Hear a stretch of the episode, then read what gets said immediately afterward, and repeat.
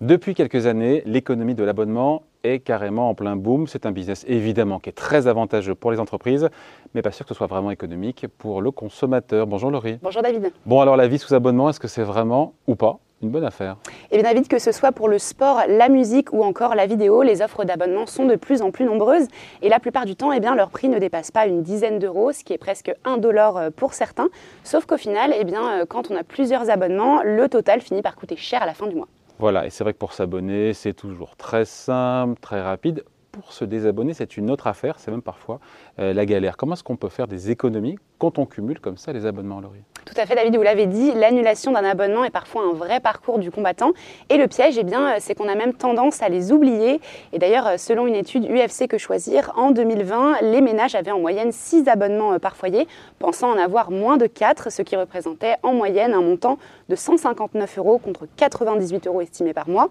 Et dans ce contexte d'inflation, eh vous le savez, la moindre économie compte. C'est pourquoi eh des solutions se sont développées pour diminuer euh, le coût de ces abonnements, notamment les partageant avec d'autres utilisateurs. Voilà, ça me, ça me rappelle un petit peu le, un peu du covoiturage de, l'abonnement. Enfin, je ne sais pas si on peut le dire comme ça d'ailleurs. Exactement, David. Tout comme le covoiturage, des sites d'annonces de particuliers permettent de, mettre en vente des places d'abonnement partagées qu'ils n'utilisent pas. Et ces annonces eh bien, concernent un grand nombre de plateformes, donc de vidéos, de musique, de jeux ou encore de e-commerce. Et grâce à ce service, eh bien, il est possible de réaliser de sérieuses économies en payant par exemple Disney Plus 2,71€ par mois, Apple TV Plus 1,22€ par mois ou encore Mediapart 4,20€. Euh, bon, comment ça fonctionne précisément? Quel est le, mode d'emploi eh bien, prenons le site Split par exemple. En s'inscrivant, vous avez accès à un catalogue d'offres d'abonnement euh, mis à disposition par leurs propriétaires. Le site garantit la sécurité de la mise en relation et du paiement. Il n'y a pas non plus d'engagement, ce qui veut dire que l'abonnement est disponible pendant un mois et ensuite, eh bien, il est renouvelable ou non. Attendez, je vous arrête deux secondes là. Est-ce que tout ça c'est légal hein? Eh bien, David, ces sites sont à la limite de la légalité. Bien souvent, les conditions générales d'utilisation euh, tentent de réglementer, voire d'interdire le partage de comptes entre inconnus. Et d'ailleurs, un grand nombre d'acteurs du, streaming commencent à batailler euh, contre les partages de comptes, car la concurrence euh, s'est accentuée sur le marché.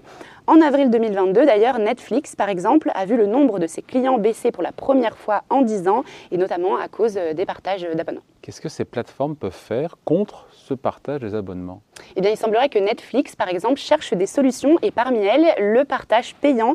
D'ailleurs, au mois de mars, ce sont le Pérou, le Costa Rica et le Chili qui ont été les premiers pays euh, concernés euh, par cette mesure, euh, ce qui n'a pas plu à de nombreux utilisateurs. il faut savoir d'ailleurs que près de 3 abonnés sur 10 partagent leur soit 8,8% de la population française. Bon, on revient, Laurie, à notre covoiturage d'abonnement. Est-ce qu'on sait si le service il est vraiment sécurisé s'il n'y a pas des failles, s'il n'y a pas des risques? Eh bien, attention, car cette pratique pose un tas de soucis justement au niveau de la sécurité. Pour certaines plateformes, euh, il n'est pas nécessaire de, communiquer son mot de passe. Euh, un simple lien suffit, mais ce n'est pas le cas pour toutes les plateformes. Par exemple, pour Netflix, le seul moyen de partager son compte, eh bien, c'est en partageant euh, son mot de passe. Et en donnant votre mot de passe, eh bien, vous risquez de vous faire voler votre compte, par exemple, car il est possible de changer le mot de passe.